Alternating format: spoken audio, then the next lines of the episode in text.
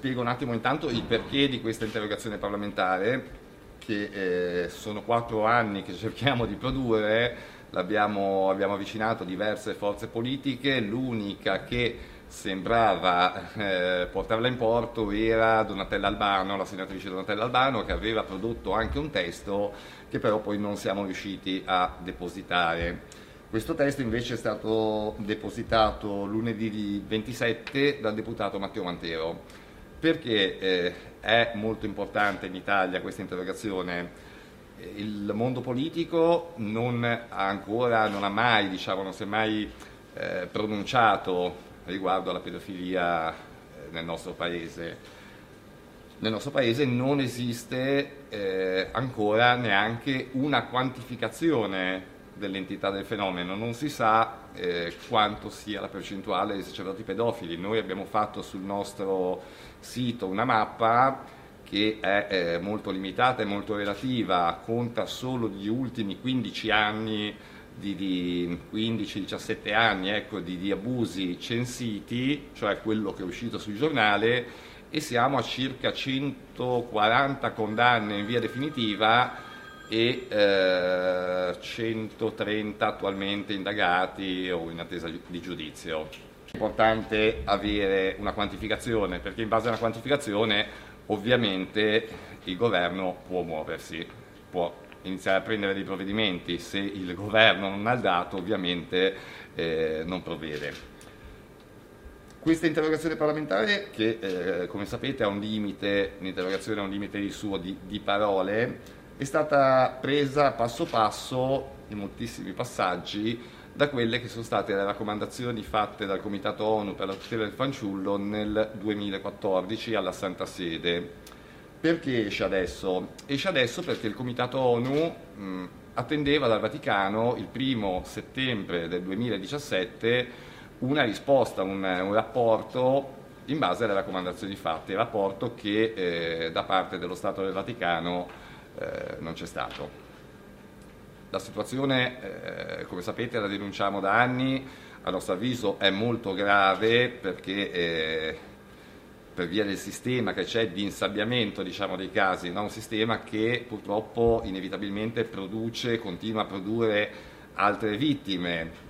Eh, non so se avete visto le ultime tre puntate delle Iene, eh, dove è uscito proprio lo scandalo di abusi all'interno del, del, Vaticano, cioè quello Stato che si propone agli occhi del mondo eh, per risolvere il problema, bene, in quel chilometro quadrato di, di terreno con solo 15 seminaristi c'è stato un caso di insabbiamento che arriva veramente a, ai più alti, alti vertici eh, della Chiesa Cattolica attendere ancora diciamo, provvedimenti, ormai sono circa 17 anni che eh, lo scandalo dei preti pedofili prima in America, poi in Europa è noto, in 17 anni purtroppo non ci sono eh, ancora provvedimenti concreti o almeno provvedimenti che vadano in favore delle vittime, che vadano in favore della prevenzione. Qui c'è un'altra piccola parentesi che voglio aprire perché eh, in realtà si sta parlando moltissimo dei processi canonici che poi vedremo un attimino perché eh, sotto l'aspetto giuridico, legale eh, ci sono delle grosse problematiche perché risultano eh, illegittimi in Italia, non si possono fare, ma poi vediamo uh, un attimo bene il perché. E, mh, dicevo, i provvedimenti che sta prendendo il Vaticano vanno bene per quanto riguarda eh, diciamo, la, la, morale della Santa Sede, perché bisogna tenere presente come eh, avvengono questi processi canonici. Per la legge civile la pedofilia è un crimine contro la persona, per la Chiesa la valutazione è diversa, è un'offesa a Dio che eh, ruota in base al sesto comandamento. Quindi diciamo che anche se funzionasse tutto alla perfezione nel, eh, diciamo, nei provvedimenti della Santa Sede, gli obiettivi sono differenti perché in uno è la persona e nell'altro è l'offesa a Dio, quindi diciamo eh, non si riescono a mettere insieme le due cose. Eh, non vanno bene, infatti la vittima non ha un risarcimento, la vittima, un risarcimento non è che le vittime vogliano dei soldi, come è normale, eh, ti investe una macchina, vieni risarcito. Ecco, persone che hanno uno sconvolgimento emotivo eh, così notevole che, che, le porta a... Io in associazione abbiamo circa 700 eh, sopravvissuti agli abusi del clero e eh, le situazioni psicofisiche non sono belle. Ecco, il, eh, nelle varie perizie dove è stato possibile farlo, dove è stato necessario farlo, farle eh, le vittime con meno abusi, e mi riferisco a meno abusi un, un episodio solo, in, uh, nelle perizie medico-legali escono con un danno biologico del 55%, 50-55% è tantissimo come danno biologico per una persona. Chi ne ha subiti di più arriviamo anche al 90-95 se non al 100% perché poi ci sono eh, tutti degli effetti particolari. Ecco. Questa, questa interrogazione, dicevo, appunto, prende eh, spunto dalle, dalle, raccomandazioni fatte dalla Commissione ONU e eh, guarda caso, se adesso poi la, la, la volete leggere, eh, va proprio a disegnare, neanche farla apposta, sembra quasi che questa interrogazione sia stata eh, scritta su quanto è accaduto, su quanto ha fatto vedere le Iene eh, nel programma televisivo, in realtà non è così, lì certo hanno fatto un ottimo lavoro di indagine, purtroppo questo aspetto eh, sistematico dell'insabbiamento eh, avviene purtroppo ovunque, Qual- ogni qualvolta c'è una denuncia. Su questo. Che cosa si dice nella, nell'interrogazione in pratica? Si citano dei casi? Non si citano dei casi, si cita eh, intanto appunto il discorso che la valutazione viene fatta da parte della Santa Sede su un discorso morale e non eh, su, su, un crimine contro la persona. Cioè, mm, vengono puntualizzati appunto, eh, viene puntualizzato anche il fatto che autori ben noti, come ritorniamo sul caso del Vaticano perché l'ultimo è, è secondo me emblematico, anche in quel caso lì, malgrado tutto, vediamo che la macchina della giustizia vaticana è molto sommaria, vediamo che c'è stata un'indagine in realtà perché il vicario giudiziale che eh, sostanzialmente il nostro pubblico ministero, nei nostri tribunali il pubblico ministero, eh, aveva motivo di procedere, è stato fermato. Quindi eh, il meccanismo c'è, si, si evince anche il fatto che appunto dopo la denuncia dei due ragazzi al padre spirituale, eh, la vittima è rimasta nel seminario mentre il testimone e il padre spirituale che aveva raccolto la denuncia, il testimone è stato cacciato dal seminario, il padre spirituale è stato mandato a 600 km di distanza. Ecco, c'è proprio un sistema che diciamo non è, incompatibile, incompatibile con quello della società civile. Noi non è che siamo contrari al fatto che la Chiesa fa, faccia i propri processi canonici, li faccia pure, eh, va benissimo, però questi devono rimanere, intanto non, non sostituiscono i processi penali e devono al tempo stesso rimanerne fuori finché i processi penali non sono conclusi. In questo modo, parliamo dei processi canonici, viene generato da un altro tribunale in anticipo alla celebrazione del rito ordinario un irragionevole squilibrio a favore del presunto abusante. Non solo nell'aula di giustizia ecclesiastica non è ammessa l'assistenza del difensore di chi ha denunciato l'abuso, ma soprattutto viene negato il supporto psicologico di tecnici di comprovata esperienza, legittimati ad operare affinché la vittima, una persona che ha subito uno sconvolgimento emotivo, non incorra nella creazione di falsi ricordi fino a disattendere quanto stabilito per la cura e il sostegno alle vittime dalla Convenzione di Lanzarote che è entrata in vigore in Italia, se non ricordo male, nell'ottobre del 2013. Pensando al compresame, il dato più inquietante emerge dal, dal, versante delle garanzie costituzionali. La difesa di un sacerdote già imputato per abusi dal Vaticano ha il vantaggio di acquisire, prima dell'eventuale processo italiano, cioè quello nelle sedi penali, la rievocazione narrativa che la vittima darà del fatto storico, i punti, deboli, i punti deboli su cui calcare la mano, le peculiarità, anche caratteriali, la sua realtà emotiva. Con queste informazioni si ha la possibilità di farla cadere in contraddizione. Non a caso lo studio reciproco dell'avversario è un dato che gli avvocati curano molto nei processi. Siamo pertanto in presenza di una disparità di trattamento in favore dei, pre, in favore dei preti cattolici rispetto a qualsiasi altro cittadino italiano. L'interrogazione è importante perché intanto appunto eh, è un'interrogazione a risposta scritta, quindi dovrà esserci una risposta da parte dello Stato.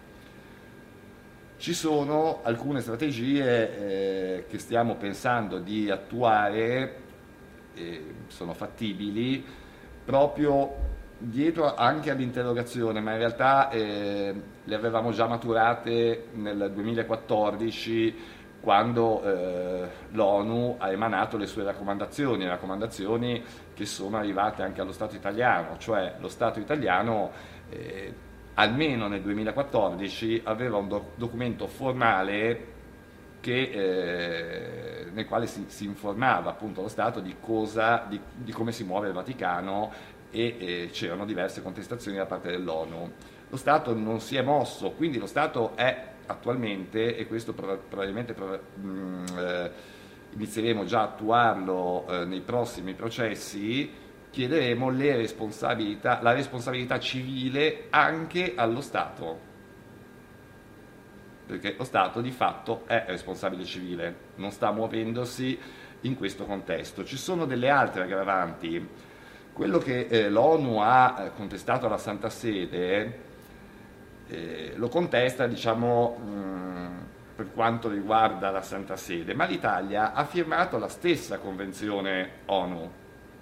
Quindi eh, nel momento in cui lo Stato italiano permette alla Chiesa di violare quelle contestazioni fatte sul loro territorio, diciamo, nel loro Stato, anche nel nostro, eh, diventi automaticamente complice. No? Quindi diciamo, c'è una serie, una serie, di cose che non vanno bene. Quello che ho letto prima riguardo i processi canonici, i processi canonici sono, diventano illegittimi, diventano persino pericolosi, perché noi ci troviamo delle vittime tante volte che vogliono fare i processi canonici, eh, ovviamente sono noi le sconsigliamo, soprattutto se c'è un processo penale in corso. E se il processo penale non è in corso mm, non ci sono molti rischi. Quando capita che, che viene fatto un processo canonico eh, durante il processo penale, tutte le volte poi in aula abbiamo dei grossi, grossi problemi.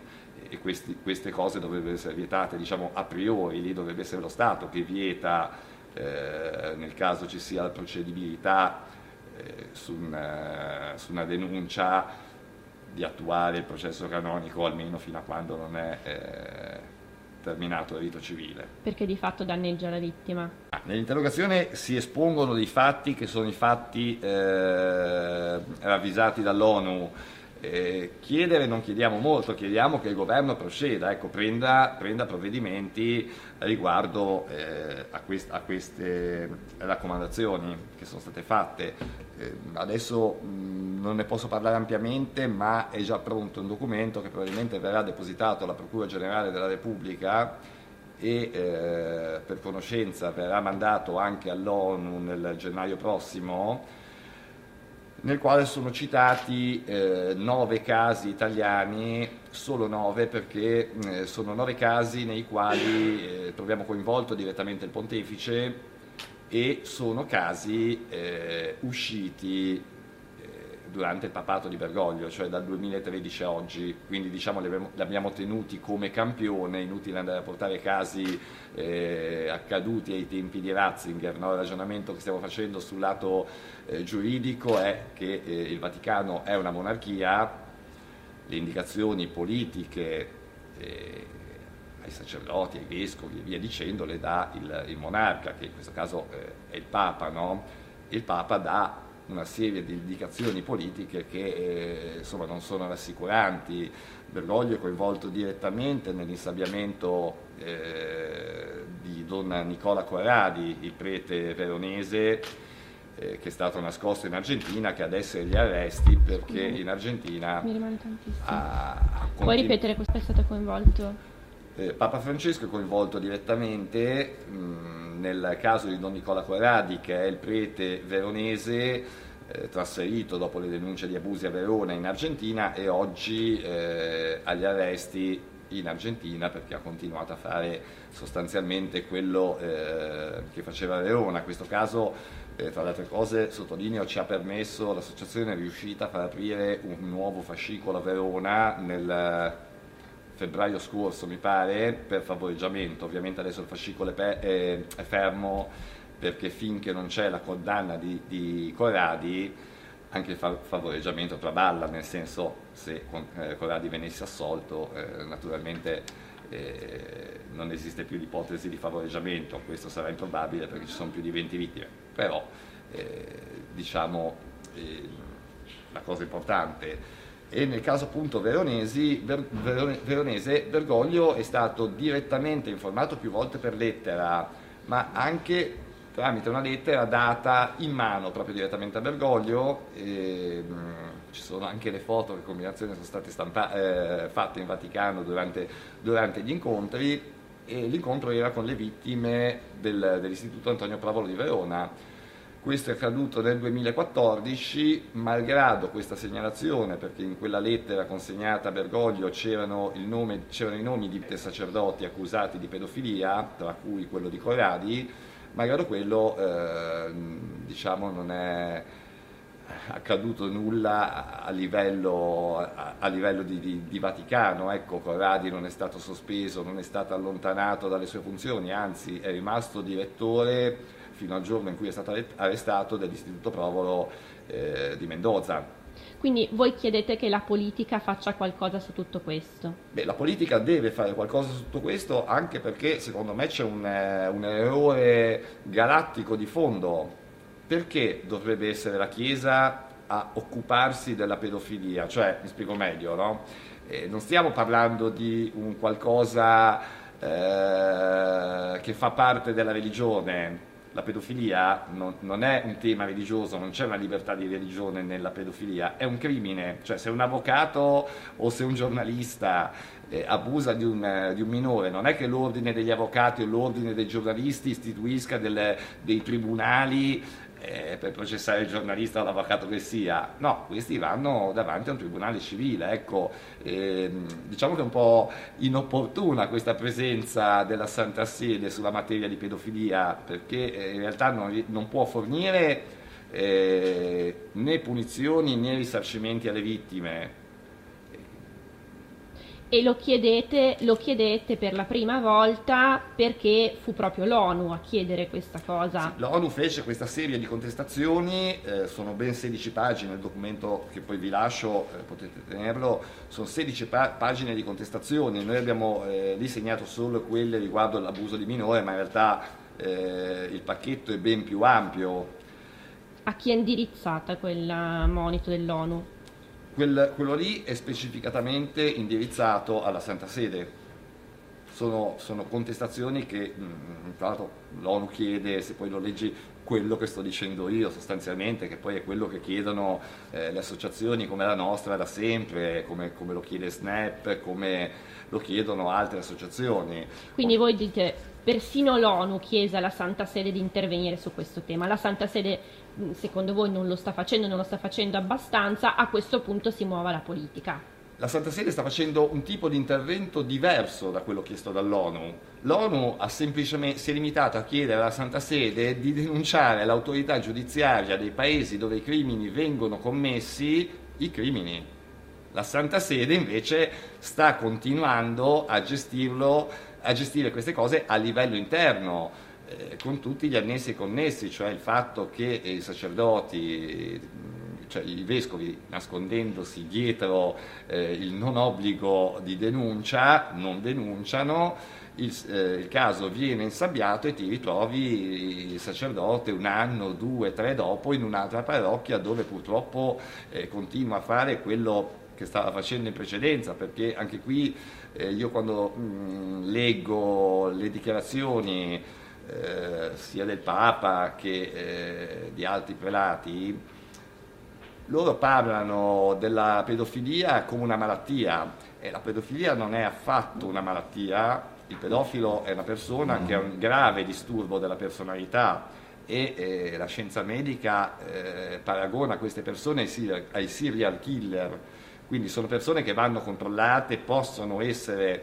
controllate non possono essere guarite, perché mh, trovo sbagliato parlare di malattia perché la malattia dà l'idea di un qualcosa che guarisce, che passa e qui in realtà non è così. Quindi diciamo che un prete eh, condannato a mio avviso non andrebbe assolutamente reintegrato in una parrocchia dove ci sono minori. Poi lo mettono dove vogliono, ma Ecco, e perché adesso il vostro appello alla politica, soprattutto in fine di legislatura, è un appello per la nuova legislatura che verrà per occuparsi di questo tema? Perché si occupi di questo tema? Ma intanto il nostro appello alla politica è perché la politica non, ha, non, eh, non si è mai pronunciata. In, eh, ormai sono, siamo nel 2017, lo scandalo in Europa è arrivato nel 2009, sono otto anni in otto anni nessun, eh, nessuna forza politica si è mai pronunciata in materia, o almeno globalmente eh, c'è stato qualche pronunciamento su singoli casi, come po- possono essere quello di Mauro Enzoli e casi del genere. Però non c'è mai stata una, una ricerca del problema di fondo e qui c'è un problema di fondo purtroppo. E questa interrogazione ha come primo obiettivo intanto di quantificare il problema. Cioè chiedete alla politica di quantificarlo, quindi di tirar fuori i dati? A nostro, avviso, a nostro, avviso, la quantifica è il, primo, è il primo passo, i dati ci sono. I dati ci sono perché una quantificazione molto rapida è già possibile eh, tramite le procure della Repubblica. Se lo Stato iniziasse a raccogliere, noi non abbiamo l'accesso agli atti come eh, presso le procure, ma lo Stato può farlo, intanto fare un censimento di quelli che sono stati i procedimenti e le condanne, perché, ripeto, noi eh, tra procedimenti in corso e condannati siamo circa 300 casi negli ultimi eh, 16-17 anni solo in Italia e penso che siano quattro volte tanto, se va bene. I dati, tra l'altro, che quattro emer- volte tanto dove? Sempre in Italia, cioè quelli che abbiamo noi sono Mm, è, è, è, spaventosa perché se guardi quella mappa sul nostro sito fa paura, ma è inattendibile perché è estremamente in difetto. Mm, questo si deduce da, dai paesi dove, dove, dove, lo Stato ha fatto delle commissioni d'inchiesta. E l'ultima commissione d'inchiesta è quella australiana ed ha un dato del 7%. 7% di cosa? Preti pedofili è un dato pauroso. Allora, i dati, eh, intanto mm, è solo un appunto che faccio, è importante quando eh, si guardano le statistiche sulla pedofilia, in Italia purtroppo ce ne sono parecchie e sono tutte abbastanza truffaldine perché hanno fatto preti laici non funziona così una statistica, si prendono i preti, si prendono i macellai, gli allenatori di, di pallone, eh, ritorno sugli avvocati, i giornalisti e ogni categoria ha la sua percentuale. Infatti se noi prendiamo eh, per categoria, per singola categoria, le percentuali, eh, quelle prodotte in Italia non arriviamo all'1% nelle categorie peggiori diciamo, più, più, più toccate. Papa Francesco, in un'intervista a Repubblica, dichiara un dato eh, incredibilmente in difetto, ma lo dichiara 2%. Bene. Di preti pedofili sul totale. Preti pedofili, un 2%, poi dalle altre commissioni d'inchiesta vediamo purtroppo che invece il dato è ben maggiore. Bene, eh, un 2% è già un dato che è doppio più che doppio alla categoria più alta che abbiamo in Italia. Se poi calcoliamo che mh, quel 2% confronto a un pedofilo normale è in grado di reiterare il crimine decine e decine di volte proprio eh, per queste politiche di insabbiamento, di spostamento, cioè questo arriva lì, nessuno sa niente e eh, inevitabilmente non essendo malato ma essendo una persona con un disturbo della personalità eh, abusa nuovamente, beh, eh, il dato diventa drammatico.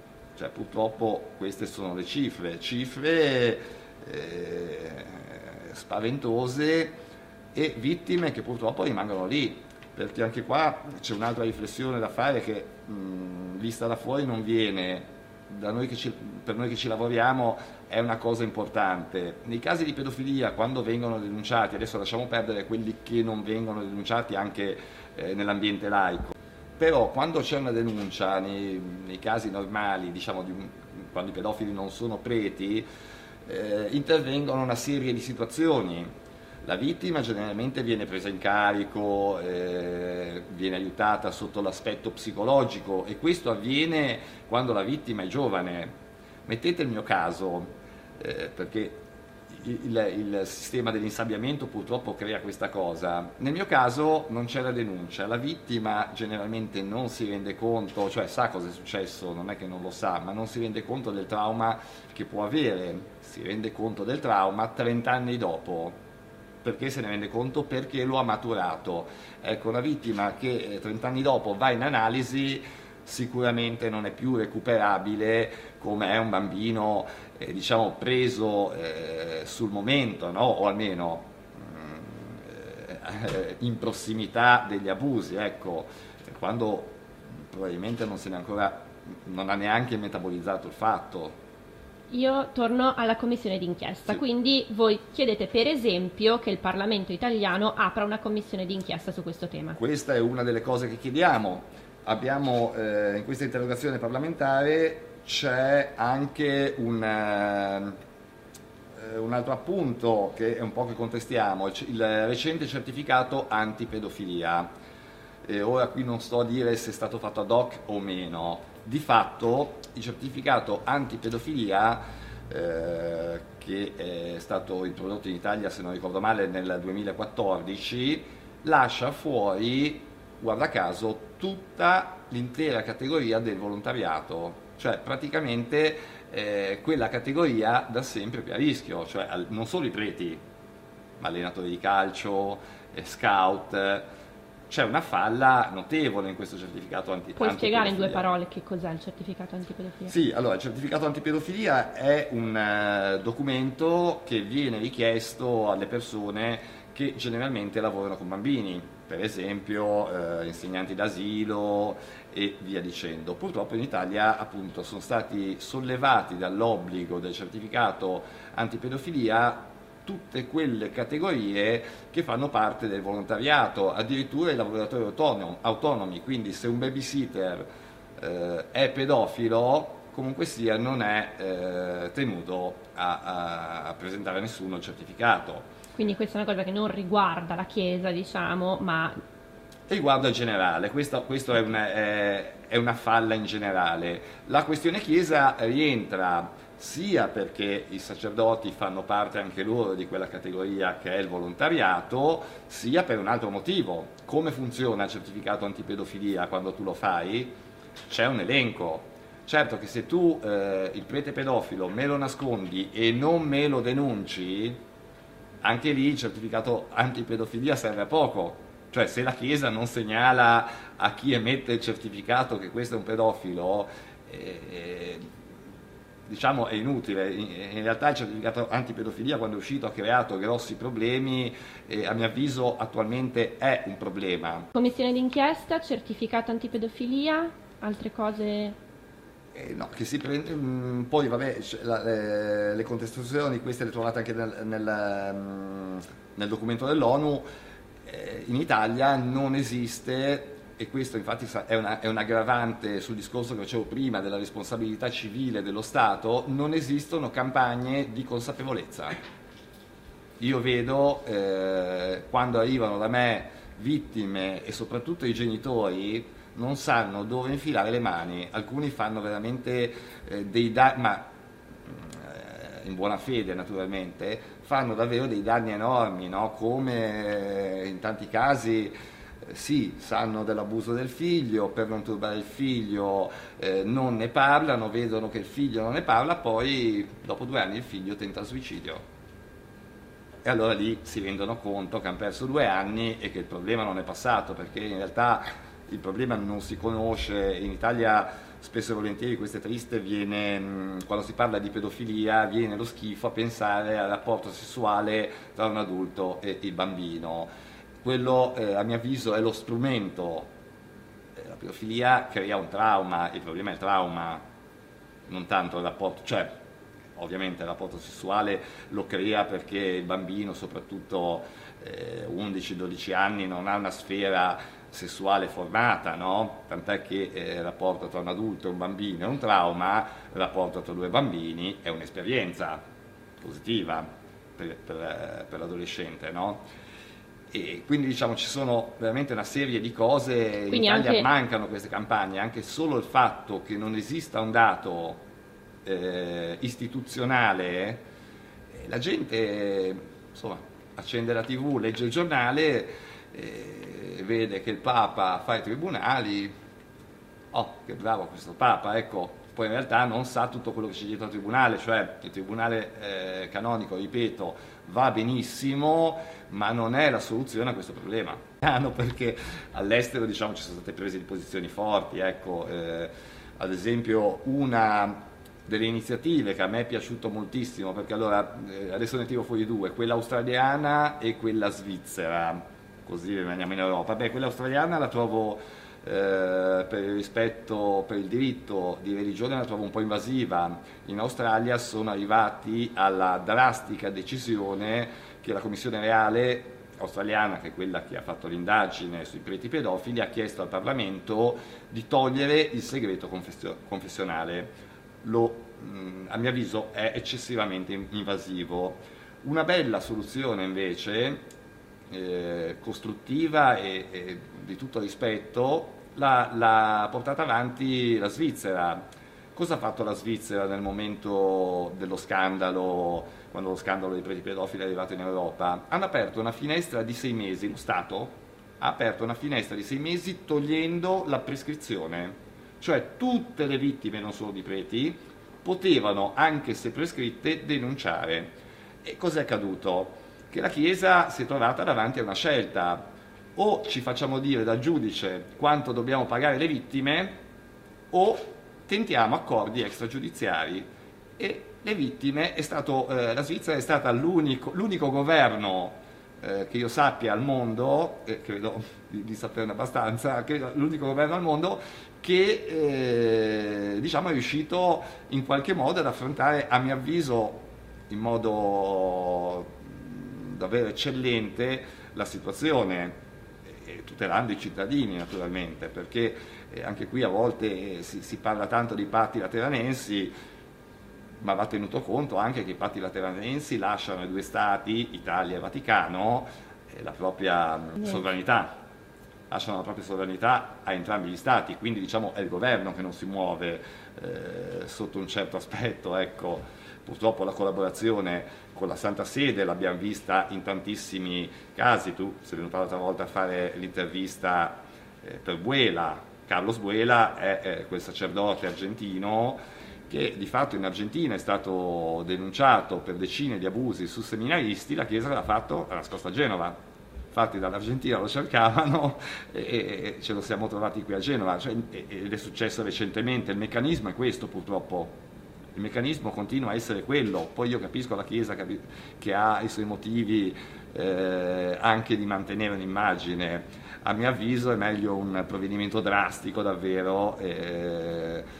Quindi per sintetizzare si può dire che voi chiedete alla politica, allo Stato, al governo italiano, eh, tanto di, di, avere dei dati, indicazione del, del fenomeno, una commissione d'inchiesta sul fenomeno, modo, e che il tribunale canonico non diventi eh, la soluzione. Non diventi, non lo è, cioè attualmente come è, è fatto un tribunale canonico non è uno strumento risolutivo, certo. cioè lo è magari per la Chiesa, per Ma quanto non riguarda... Non deve diventare uno strumento risolutivo per lo Stato italiano, lo Stato italiano Esattamente. deve i suoi strumenti che è il tribunale ordinario ma questo per un semplice, ma non perché la Chiesa, è un semplice motivo di competenza. Eh, tu commetti un reato in uno Stato che ha le sue leggi, è giusto che, eh, non perché sei cittadino italiano ti devono applicare le leggi italiane.